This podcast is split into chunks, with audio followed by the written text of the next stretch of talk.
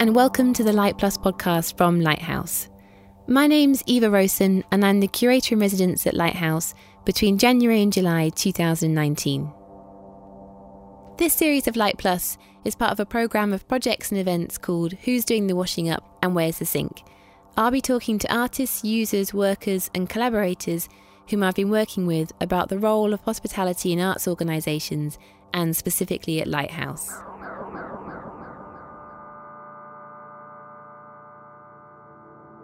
Today I'm going to talk to Emma Wickham, Head of Operations at Lighthouse. We'll be talking through Emma's role and some of the tools that keep Lighthouse going as a building and an organisation. Hi, Emma. Hello. It's so nice to have you in the studio today. And this is the final podcast in the series of five that I've been doing alongside my programme at Lighthouse.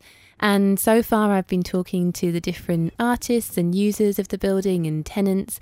And I really wanted to talk to you today as the head of operations to get a bit more of an insight into how Lighthouse works. And I was about to say behind the scenes, but I think that your role is really integral to how Lighthouse is an organisation that hosts a lot of different activity from the program that it does, the public projects, to the hiring out the spaces for conferences, for training for other companies, and for the 10 organisations that are also hosting space in the building, and the whole of the Lighthouse team.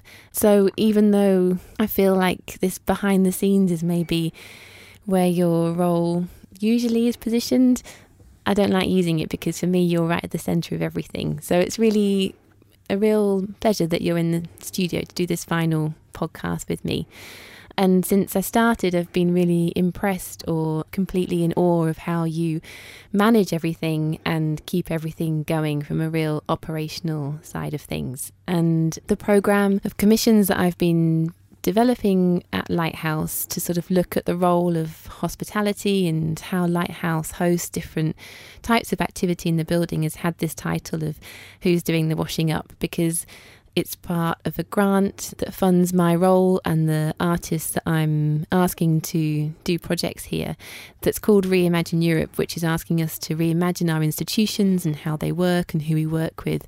And once they've been rebuilt, who's doing the work to keep them going, to maintain them, to do the cleaning up at the end, and to sort of use that question of who's doing the washing up to ask back of these big questions that a grant like Reimagine Europe is asking. So, the final podcast with you is going to be focused on the operational side of Lighthouse. And we thought that we would try to use a different format based on the well known radio programme Desert Island Discs. And as Lighthouse is a kind of nautical thing, like an island, we'll go with it, but we'll call it Lighthouse Maintenance Tools, which is going to be much more of a fun episode. So if you're listening, don't turn off yet. Despite the perhaps less exciting title, it is going to be an exciting podcast. Emma and I have both bought some things from the Lighthouse building that we think uh, sort of, or give an introduction to the different ways that Emma's role in particular as operations keeps the building going and functioning. But I just wanted to ask you a few questions to start about your role and how long you've been at Lighthouse, and if you could say a bit more about your role as head of operations. Sure. Thanks for inviting me along, Eva. So, yeah, I've been at Lighthouse for the longest time out of the team. I'm like the sort of raven at the Tower of London that can't leave. but yeah, so 14 years actually, I, I totted up I've been at Lighthouse. I was, uh, started as administrator down when we were on Middle Street, and a year later we moved to the Lighthouse building. So I then eventually came operations coordinator and then general manager and then head of operations, which is what I am now. So basically, my job is to look after the building and everybody in it um, make sure that people have what they need, all the cogs are oiled, and people are happy and also safe inside, looking after things really and caring about what goes on there. And maybe this is going to repeat some of the things you just said, but Mm. what does operations mean to you as a word for a building like Lighthouse, which has a lot of different things going on every day? Yeah, I, I was trying to think about what it meant, and we we're kind of using the word hospitality quite a lot recently, but I actually can't bear the word hospitality because I don't know. In my head, I think of a kind of funny, weird hotel manager, sort of having a nervous hello, sort of, and getting a bit sort of stressed at the door, and and reading off a kind of script but and I kind of want to be the opposite of that or create an experience which is the opposite of that. And to basically it is the things that you don't see I think. So I make sure that I'm there before anyone else is like at least an hour to make sure all the things are ready so that then we present ourselves as chilled out but on top of things. And it's like welcoming an old friend basically into the building and just making sure that that person's looked after and we know what they need and they know where we are when they need it. There's lots of things, though, really. I think I'm always interested in hospitality because I used to do it so much. But then it sort of also became part of how I just looked after people. And then Mm. that sort of somehow fell into that category of hospitality. Yeah, And then gradually, working in the arts, it suddenly became something that curators and organisations were thinking about Mm. as radical hospitality, as a way to, again, like think about how to open up their organisations, how to make them welcoming to people Mm. that didn't feel welcome.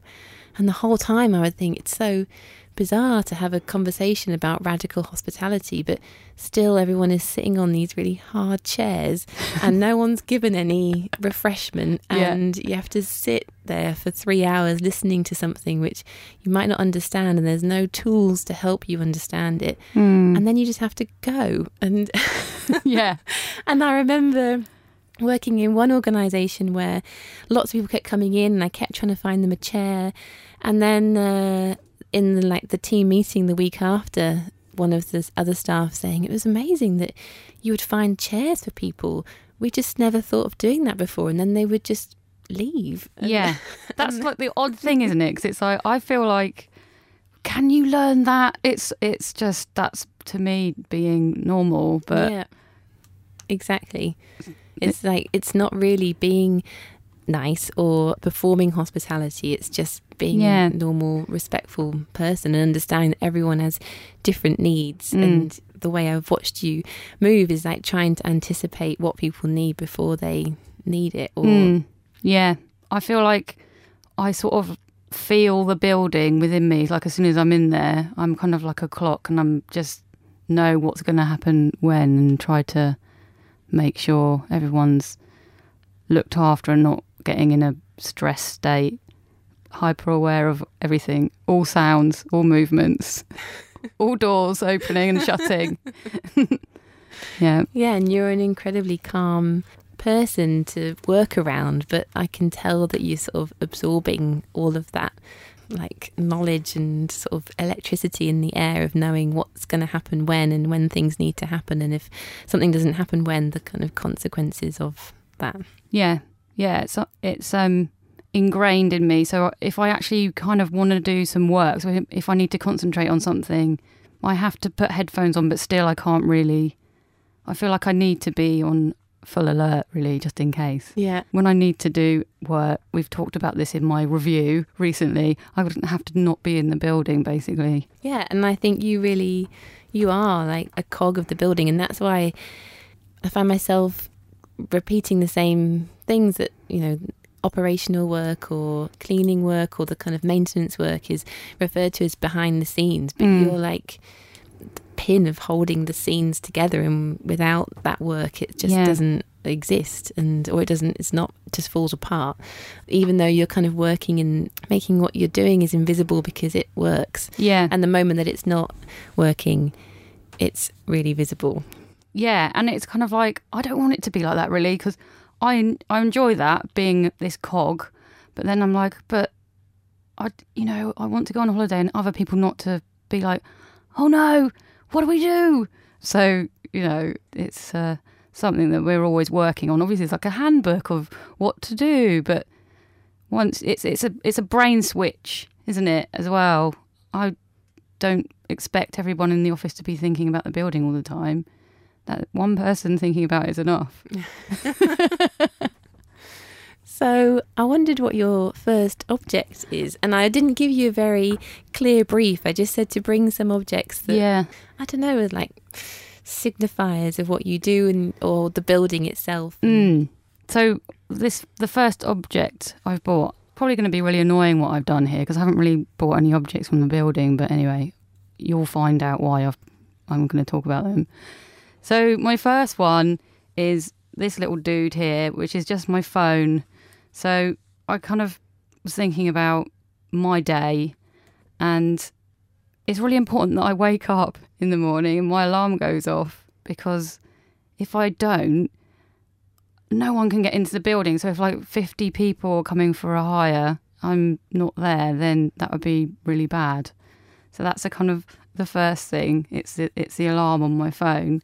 Plus, on there is the wall planner, which is like the basically the brains of the building, which is a Google sheet which I can always check in and look at just to know what's happening the next day. Plus, it's also about being contactable, so I need to be contacted 24 7 just in case there's an issue or a problem with the building. It Doesn't happen much, but I need to be contactable if there was an emergency. And also, it's about supporting the team out of hours.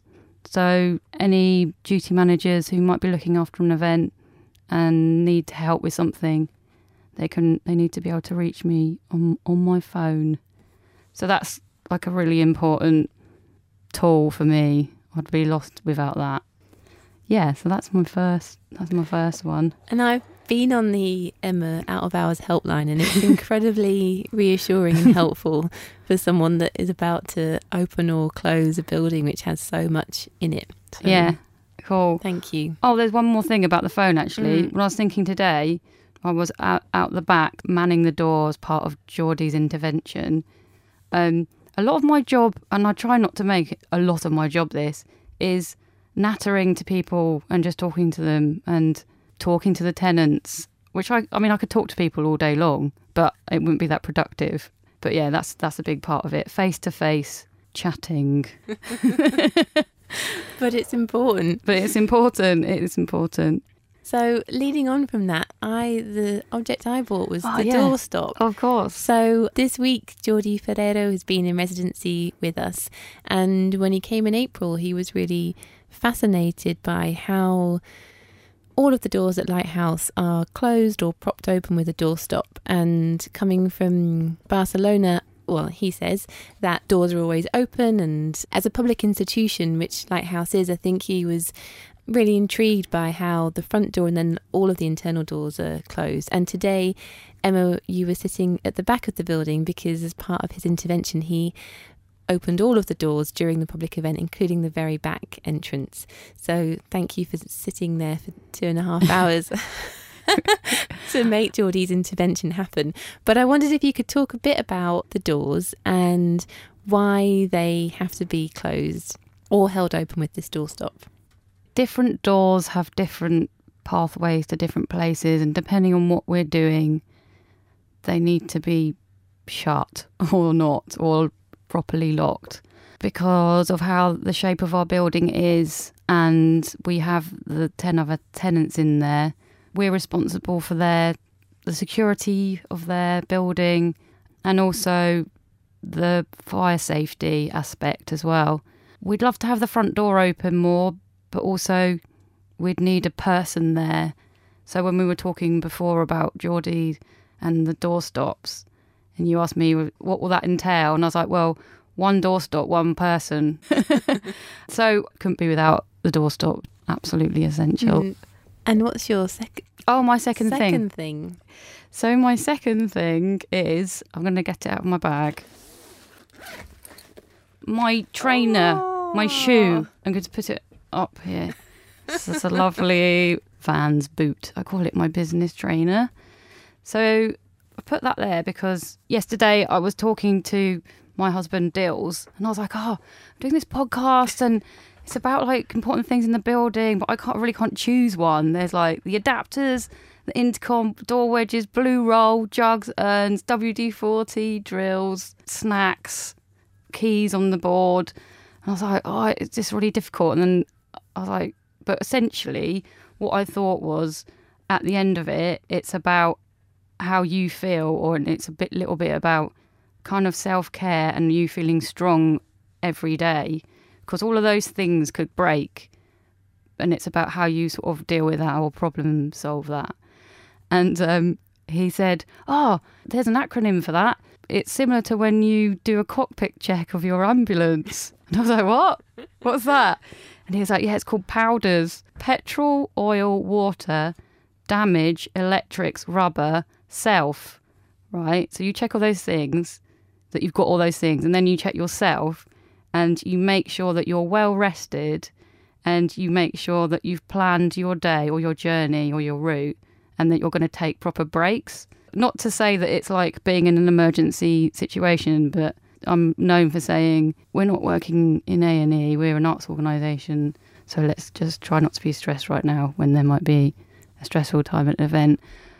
I chose my trainer because what's really important to me is if I have comfy feet, then I feel good and I'm able to deal with anything. So I, I walk to work in normal trainers and then I take my business trainers out of the drawer and then I can just go up down the stairs really quick, getting adapters when I need them. And yeah, I just think it's important to look after yourself first, make sure you're rested and you're strong to deal with the day. Amazing. We just came from a conversation with two curators, Jamila Prowse and Amrita Dhallu, who are talking a lot about self care, a lot about sort of how to care for colleagues, but also people that are you come into contact with in your organisation or your role as a curator or head of operations or whatever role you're working in, in an organisation which has a sort of responsibility to the public that it's serving and the people that it's working with.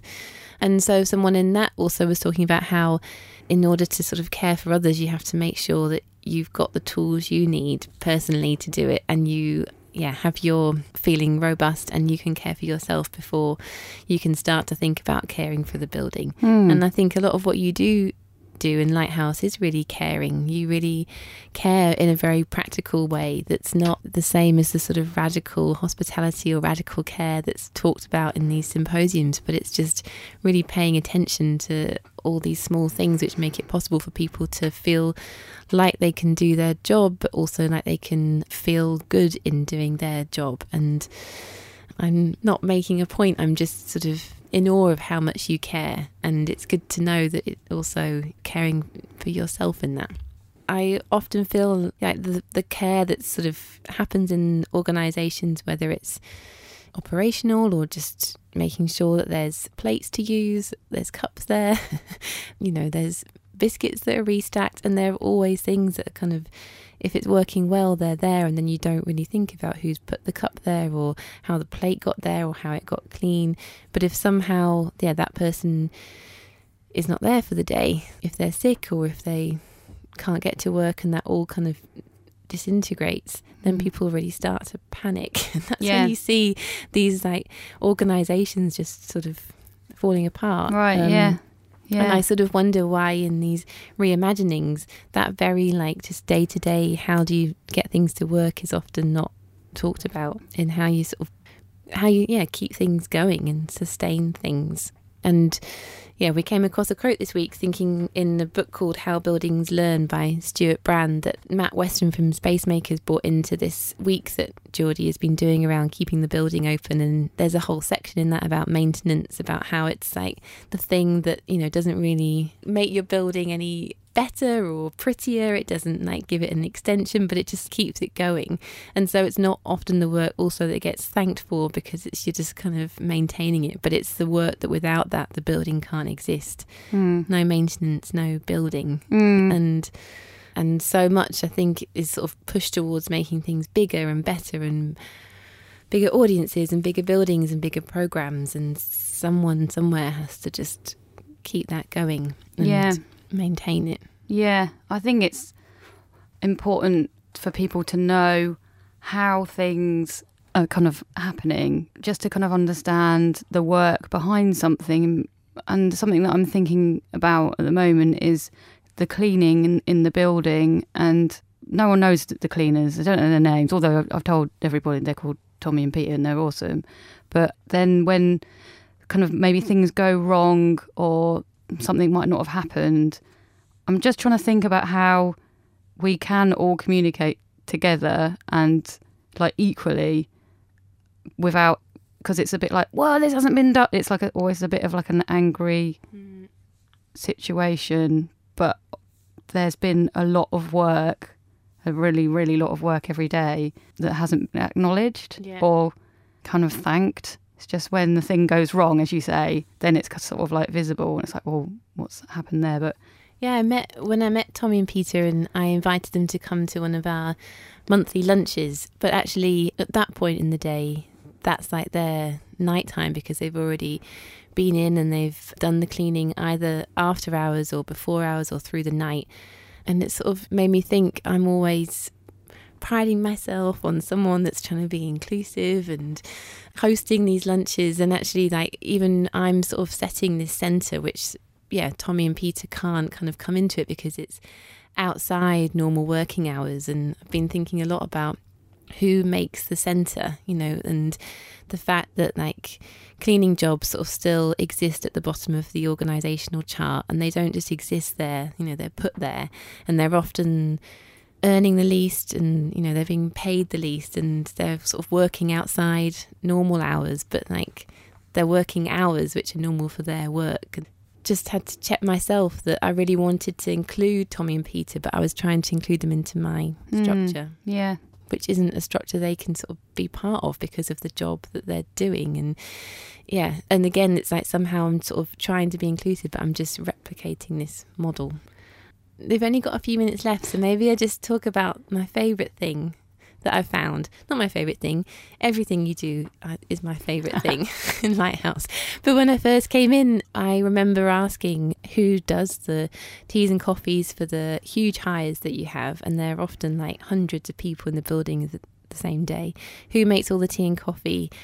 like, and then you know where does the washing up happen and i remember you and ben who was the operations assistant saying oh we just do it and ben just constantly on kettle boiling duty yeah. and that being such an important part of keeping those hires which yeah. means they're paying the money which means the program can happen so your diagram of the tea trolley, and you're an amazing illustrator, so it's done really well. But you draw everything that needs to go on a tea trolley, which is really important if you're not there. If you do get run over or don't have your business trainers, yeah, someone else can know how to do it. And if that doesn't happen, it'd be a disaster for lots of reasons. But yeah, well, I did that poster without really thinking. I was like, oh, I'll just quickly draw this because I kept forgetting things like the bowl to put the tea bags in and things like that. I was like, oh, I'll do a proper one and laminate it and do it properly, but it's just stayed the same old one. And and when you mentioned it, it was like Ben was like, yeah, I, I use that. I was like, oh, I don't need to change it then. No, I can tell he's using it, and yeah, without these sort of yeah small informational diagrams, a lot of stuff would get forgotten. Yeah.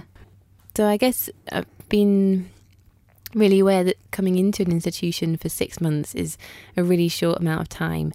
And it's not very much time to get to know how the building works or what makes sense or what my role here is or what's already happening and also what's been sort of done and tried for the last 14 years that you know has or hasn't worked. And so i guess the sort of projects i've been working on have been more just trying to create a bit of space to talk with different people, to hear from different people who use the lighthouse building, who work in it, who come to it, and people who are based in Brighton but maybe don't know Lighthouse that well, to think about, yeah, how the building could be used differently and what that means for the people working in it and using it and coming to it.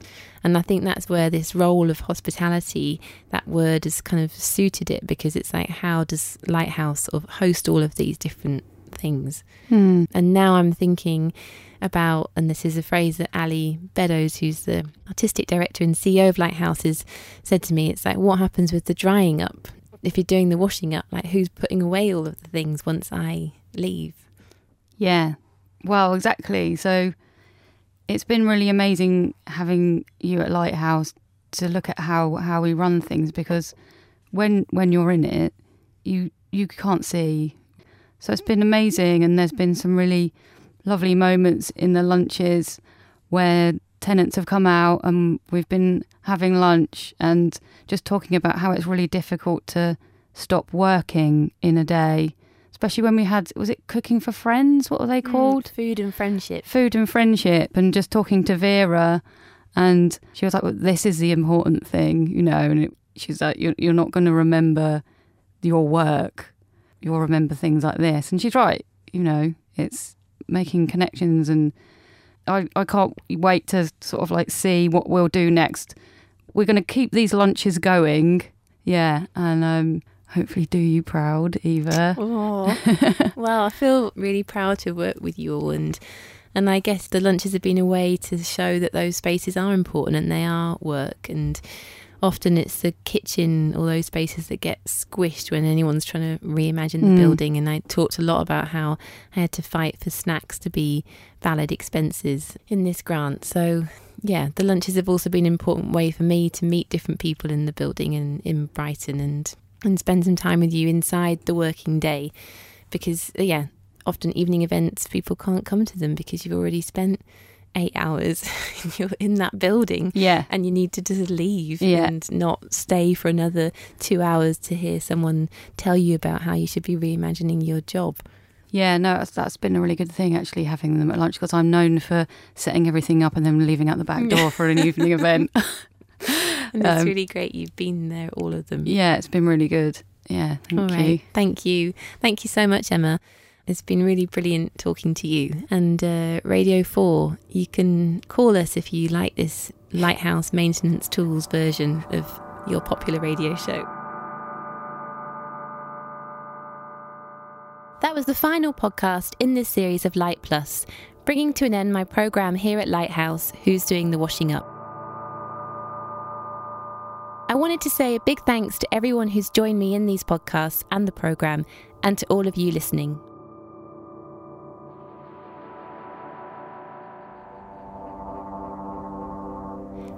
Much for listening to this Light Plus podcast.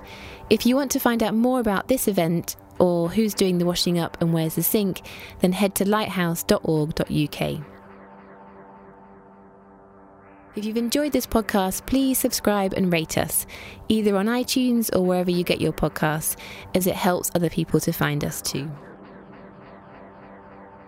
Who's Doing the Washing Up and Where's the Sink is part of Reimagine Europe, a collaboration between Lighthouse and nine other organisations across Europe, co funded by the Creative Europe programme of the European Union.